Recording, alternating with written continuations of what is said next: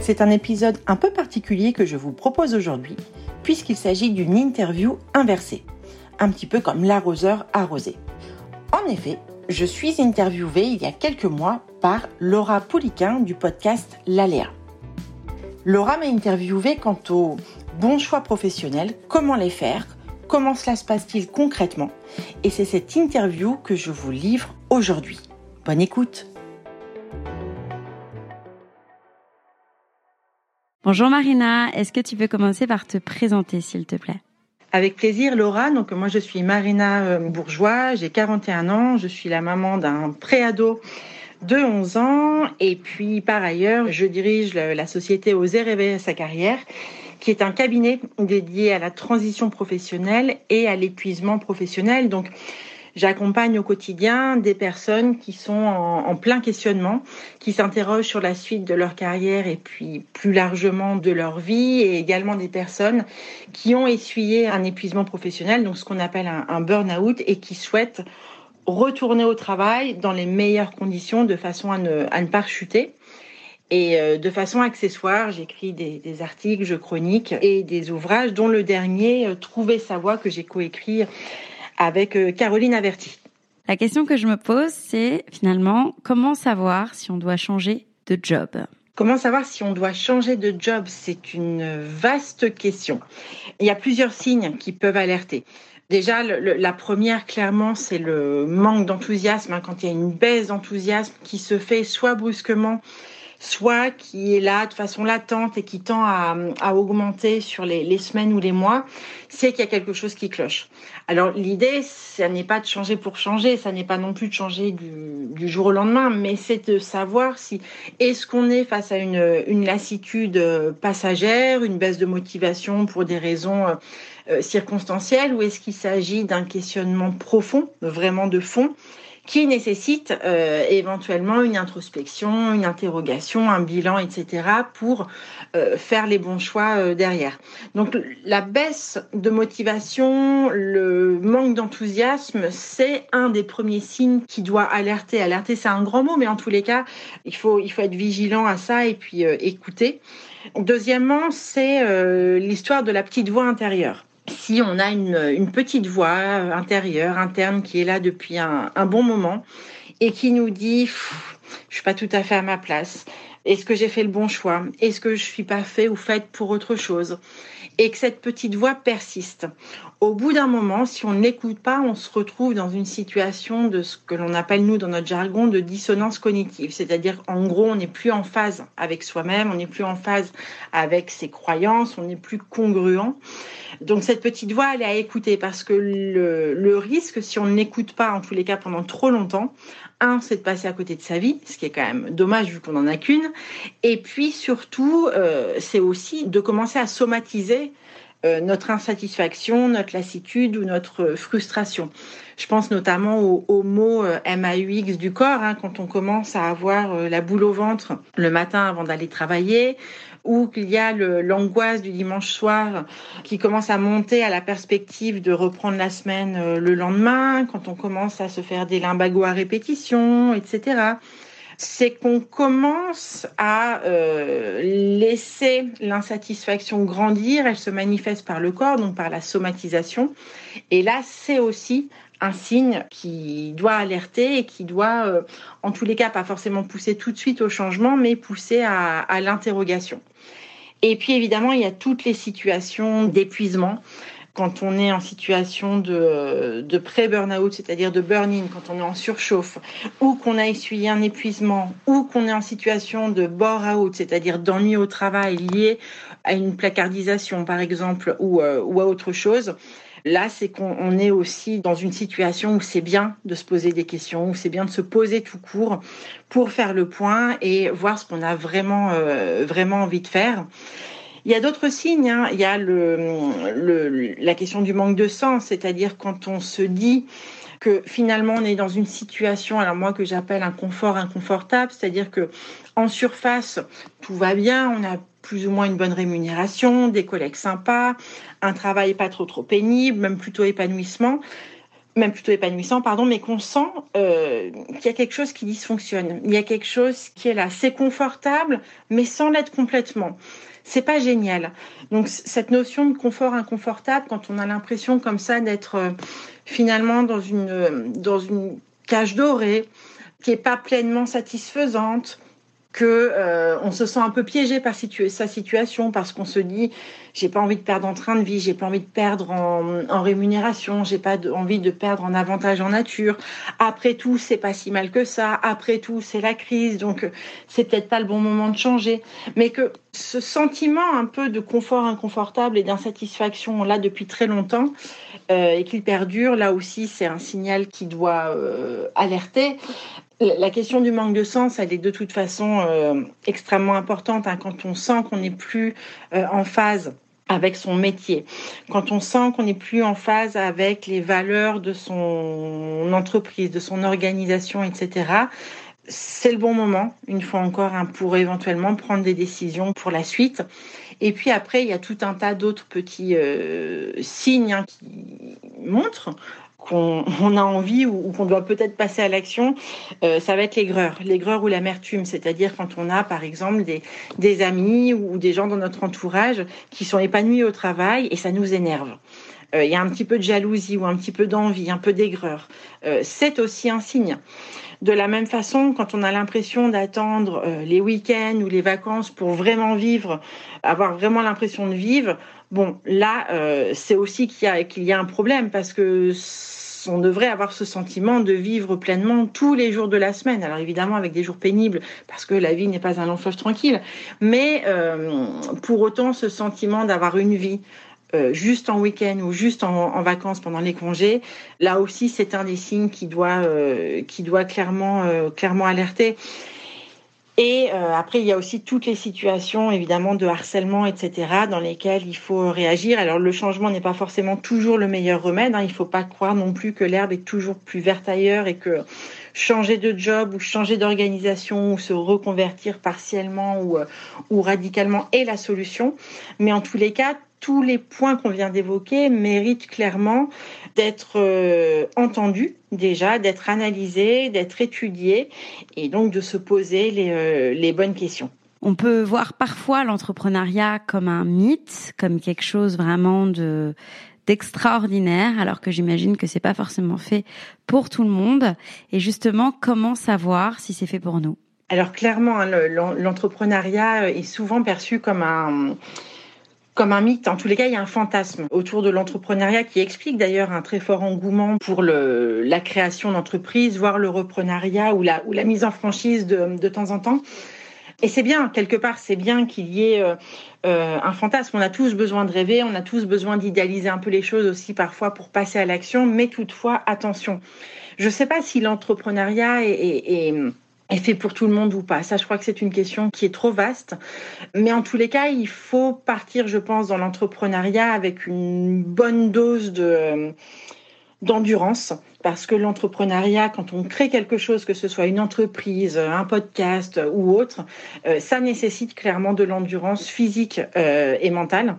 Ça nécessite d'être euh, prêt à hum, mettre et à donner beaucoup de son temps à son projet. Alors en règle générale, comme on dit, quand on aime, on ne compte pas.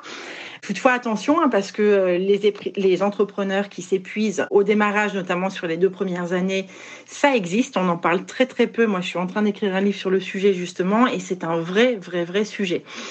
Euh, donc l'entrepreneuriat, oui, il y, a, un mythe autour de ça. On pense souvent que quitter un job salarial euh, pour que pour l'entrepreneuriat, pour monter sa boîte ou se mettre en, s'établir en tant que freelance, euh, entrepreneur individuel, ça va être génial, qu'on va gagner en liberté, en organisation, etc. On a l'impression que l'entrepreneuriat c'est la liberté totale, la liberté absolue.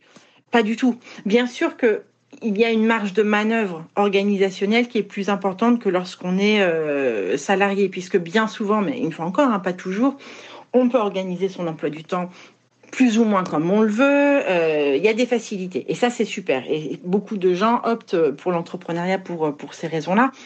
Mais attention parce que l'entrepreneur, euh, s'il est libre plus ou moins à ce niveau-là, il est quand même économiquement dépendant de beaucoup de choses, de ses clients, du marché, etc. Donc, Attention à ce mythe. Moi, je, dis toujours gare au fantasme. Euh, ceci dit, après l'aventure entrepreneuriale, euh, pour l'avoir vécu, c'est vrai que c'est absolument formidable parce qu'on est motivé, on est boosté, il y a beaucoup d'adrénaline, on croit en son projet, donc forcément, on a envie de, faire en sorte que tout se passe bien.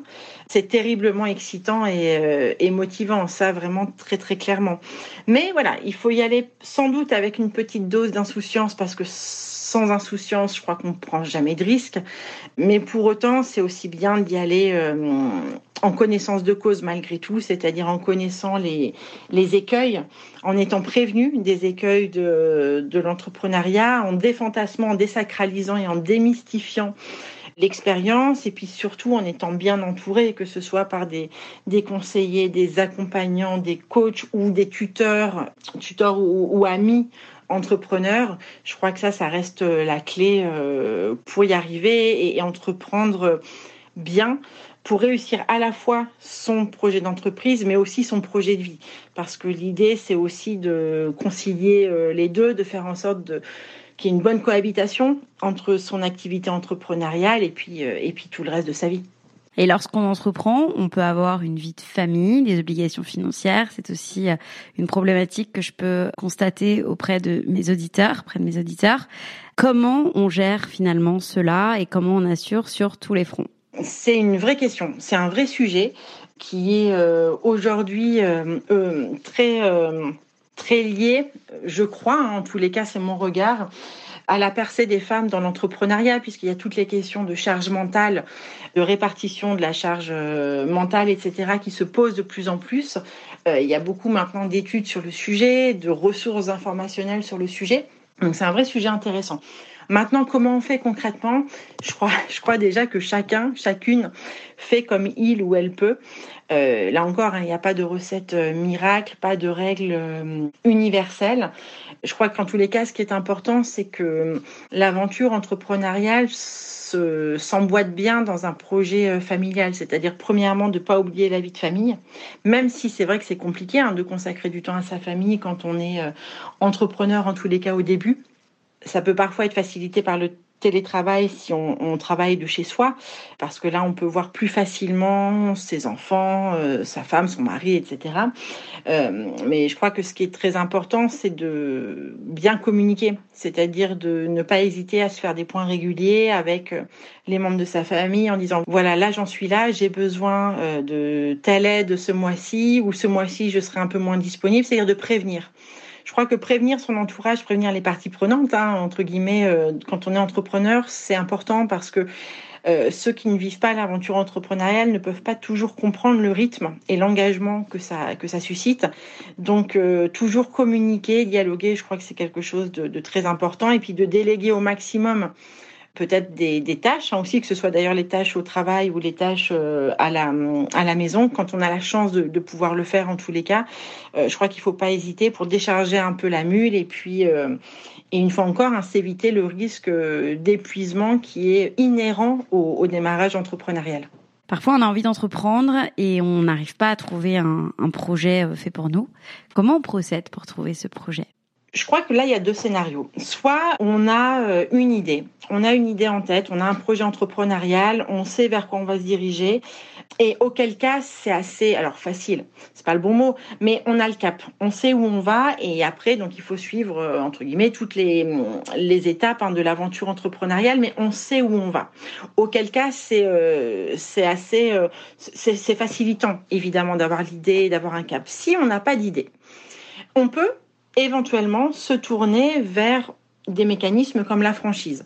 Euh, imaginez par exemple, vous sortez d'un job salarial, vous savez que vous ne voulez plus être salarié pour différentes raisons, vous souhaitez entreprendre mais vous n'avez pas d'idée. Bon, bah, rejoindre un réseau de, de franchise, ça peut être intéressant parce que vous pourrez trouver un domaine. Donc, il faudrait au préalable cibler des domaines qui vous intéressent, des environnements qui vous intéressent et rejoindre un réseau préexistant. Donc, ça, ça peut être une solution qui est, qui est très intéressante. Alors, moi, ce que je vois en pratique, euh, ce sont aussi des personnes qui vont éventuellement reprendre des entreprises ou tout simplement des personnes qui vont partir de leurs propres besoins pour créer leur projet d'entreprise. Je, je, donne un exemple. Par exemple, des personnes qui se sont rendues compte que euh, en entreprise, euh, elles manquaient de d'aide euh, au niveau de l'organisation, au niveau des problématiques administratives, au niveau du support, etc. Bah, ce sont des personnes qui, par exemple, vont se dire derrière, bah tiens, si je partais dans cette voie-là, si je créais ma boîte dans ce domaine-là, dans le domaine du support, j'ai constaté qu'il y avait un besoin, je vais m'emparer de euh, ce besoin et je vais monter ma boîte. Donc voilà, il y, a plein de, il y a plein de solutions, on va dire, pour trouver son projet. Mais je crois que ce qui est en tous les cas toujours important et ce qui doit être une boussole, c'est de se dire, on n'entreprend pas pour entreprendre. De la même façon qu'on ne se reconvertit pas juste pour se reconvertir. L'idée, c'est quand même d'avoir un projet solide, sérieux en tête, et puis après de, de tout faire pour que, pour que ça fonctionne. Quelles sont aujourd'hui les différentes problématiques des clients et des clientes que vous accompagnez? J'imagine que ça peut être ne pas sentir à la hauteur lorsqu'on prend un nouveau job ou lorsqu'on entreprend un nouveau projet. Ça peut être aussi le manque de confiance en soi. Comment finalement on gère ces problématiques? Alors nos clients euh, nos accompagnés, en règle générale, ils font face à plusieurs problématiques. Il y a évidemment souvent une problématique de peur, c'est-à-dire la peur du changement, la peur de l'inconnu. Euh, je suis en poste, euh, même si c'est inconfortable, même si éventuellement je souffre, etc., il y a toujours la peur de se dire, mais est-ce que si je pars, ce sera mieux ailleurs? Et puis, euh, qu'est-ce que je vais bien pouvoir faire? Et par quoi commencer? Est-ce que financièrement, je vais pouvoir m'en sortir? Est-ce que je vais perdre en train de vie? Est-ce que ce sera mieux après? Etc. etc. Donc la peur, c'est vraiment un phénomène qui est très, euh, très prégnant en matière de, transition de carrière, en matière de reconversion. Donc c'est un des points sur lesquels on travaille, euh, on travaille beaucoup, notamment avec beaucoup de préparation, beaucoup d'anticipation, du travail de visualisation aussi de, de temps en temps qui vient au service hein, du travail de transition, mais de toute façon, l'inconnu, par essence, fait peur. Alors, il y a des personnes qui sont, qui sont comment dire, plus aptes au changement, c'est-à-dire euh, euh, auxquelles le, changement ne, ne fait pas trop peur et puis d'autres qui vont avoir une approche très anxiogène, hein, qui vont être très euh, très angoissés à l'idée d'un changement. Donc nous, tout notre travail d'accompagnant, c'est d'aider au mieux et de faire en sorte que ces passages de peur où la peur prend le dessus euh, ne soient que des passages provisoires, transitoires et que la, la peur baisse. Mais de toute façon, il faut bien se dire que un parcours de transition, quand on commence à se poser des questions, qu'on décide de changer, c'est un yo-yo émotionnel. On va passer par plein de phases. C'est les montagnes russes, hein, clairement, euh, et émotionnelles. Donc on va passer par la peur, la joie, l'excitation, le soulagement, etc., etc., Donc euh, c'est une chose à laquelle nous on, prépare euh, et on le dit toujours en début d'accompagnement, hein, que ce soit avant un, un, bilan de compétences, un bilan de carrière, un coaching, un outplacement ou autre. Ce qui est très important, c'est de savoir un peu ce qui va nous arriver et de savoir que ça va pas forcément être simple, ça va pas forcément non plus être très dur, mais en tous les cas, euh, ce sera un, chemin a priori en courbe sinusoïdale jusqu'à temps que tout ça se stabilise. Donc la peur est très prégnante hein, euh, au démarrage d'une transition. Et puis bien souvent sur la fin, quand ça y est, euh, la personne sait où elle va, quand on, arrive à ce stade-là, arrive une autre problématique qu'on appelle un peu pour résumer, pour caricaturer le syndrome de, l'imposteur, c'est-à-dire que la personne se dit, euh, mais finalement, moi, qui suis-je? Euh, qui je suis pour aller dans ce secteur-là Est-ce que euh, je vais être crédible? Est-ce que les autres vont me considérer comme étant légitime? Cette crainte-là, ce sentiment d'imposture, il peut parfois être très fort et il peut être empêchant ou en tous les cas même parfois hein, paralysant. Donc c'est très important aussi de, de travailler dessus une des, une des solutions, ça n'est pas la seule, hein, mais une des solutions, c'est de travailler sur l'aspect formation. C'est-à-dire de se dire, euh, par rapport au secteur que je convoite, par rapport au secteur cible, euh, quelles sont mes compétences lacunaires? Quelles sont les compétences dont je manque, qu'est-ce qu'il va falloir que j'aille chercher comme euh, connaissances, comme compétences, comme expertise pour me sentir le plus possible légitime? Au-delà du travail sur la confiance en soi qui est évidemment nécessaire, il y a cette question de euh, aller chercher la compétence, aller chercher euh, ce qui nous manque. Et ça, ça peut se faire évidemment par différentes, euh, différents biais. Hein. le biais de la formation, qu'elle soit longue ou courtes.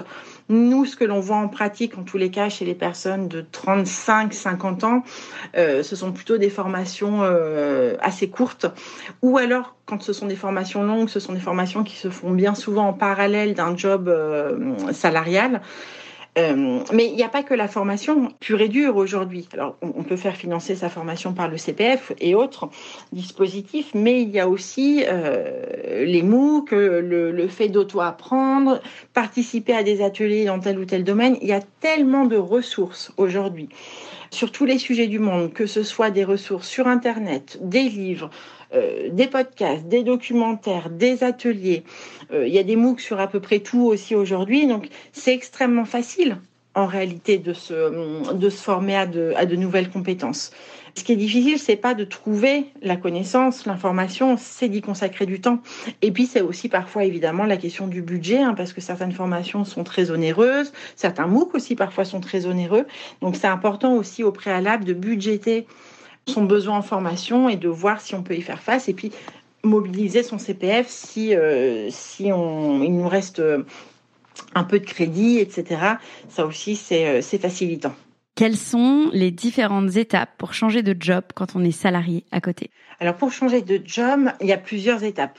Tout dépend. Si vous savez vers quoi vous vous dirigez, bon bah là il va y avoir les étapes classiques de euh, repréparer son CV éventuellement, préparer euh, tout ce qui va être les autres outils de candidature, euh, le petit mail d'envoi du CV, le profil LinkedIn, éventuellement la lettre de motivation, etc., etc.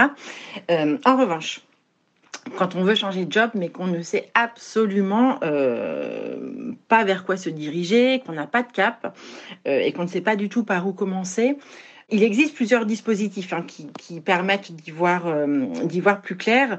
Il y a tout ce, que, tout ce qui relève du bilan de compétences, il y a le bilan de carrière qui est un exercice un peu plus large, il y a l'outplacement quand l'entreprise peut financer un coaching qui va vous permettre d'y voir plus clair, etc. Mais la première, première des étapes, en tous les cas, c'est de se dire, ben voilà, j'ai une problématique devant moi, euh, je ne sais pas euh, vers quoi je vais me diriger, mais je vais y consacrer du temps. Donc la première chose, c'est déjà une première phase, on va dire, de préparation mentale, qui est de se dire, ben voilà, je vais, euh, je vais y consacrer du temps, donc je vais dégager un peu de temps dans mon emploi du temps pour me poser, pour réfléchir, m'introspecter et me poser les bonnes questions. Dans cette phase-là, moi, ce que je conseille toujours, c'est euh, d'aller vraiment beaucoup vers l'inspirationnel, c'est-à-dire démarrer, dès qu'on commence à se poser des questions, démarrer euh, le processus inspirationnel, c'est-à-dire écouter, ouvrir les, les écoutilles, écouter des gens qui se sont déjà reconvertis ou qui ont déjà changé de secteur, lire des choses. C'est extrêmement important de voir que d'autres personnes sont passées par là. Ça permet de désacraliser un peu le, cheminement, euh, de réduire la peur du coup, et puis de s'inspirer pour prendre des bonnes ondes, parce qu'on a besoin de bonnes ondes, d'ondes positives pendant cette phase-là. Il faut euh, faire en sorte, en tous les cas, de bien, euh, de bien s'entourer. On peut avoir affaire parfois à un entourage qui va être pressurisant, maladroit, anxieux pour nous. Et donc, ça peut nous faire reculer dans notre projet de, changement. Donc, attention à ça. Et puis ensuite, il y a tout un tas d'étapes euh, à respecter, hein, notamment euh, relire son histoire de vie pour bien comprendre ce qui a péché euh, dans le passé, ce qu'on a envie de retrouver à l'avenir, anticiper son projet de vie, c'est-à-dire dessiner son projet de vie, comment j'ai envie de vivre, de façon à bien intégrer son projet pro dans son projet de vie et non l'inverse bien identifier ses talents, ses compétences, ses valeurs, ses besoins, etc., pour savoir exactement ce dont on a envie et ce dont on a besoin, euh, de façon à cibler le bon environnement de travail pour soi et le bon cœur de métier. Ce qui est bien aussi, après, c'est de passer à l'exploration, c'est-à-dire d'aller euh, échanger le plus possible avec des professionnels du secteur euh, ou des secteurs convoités parce que, euh, une fois encore, hein, l'un des écueils de la reconversion, c'est le fantasme.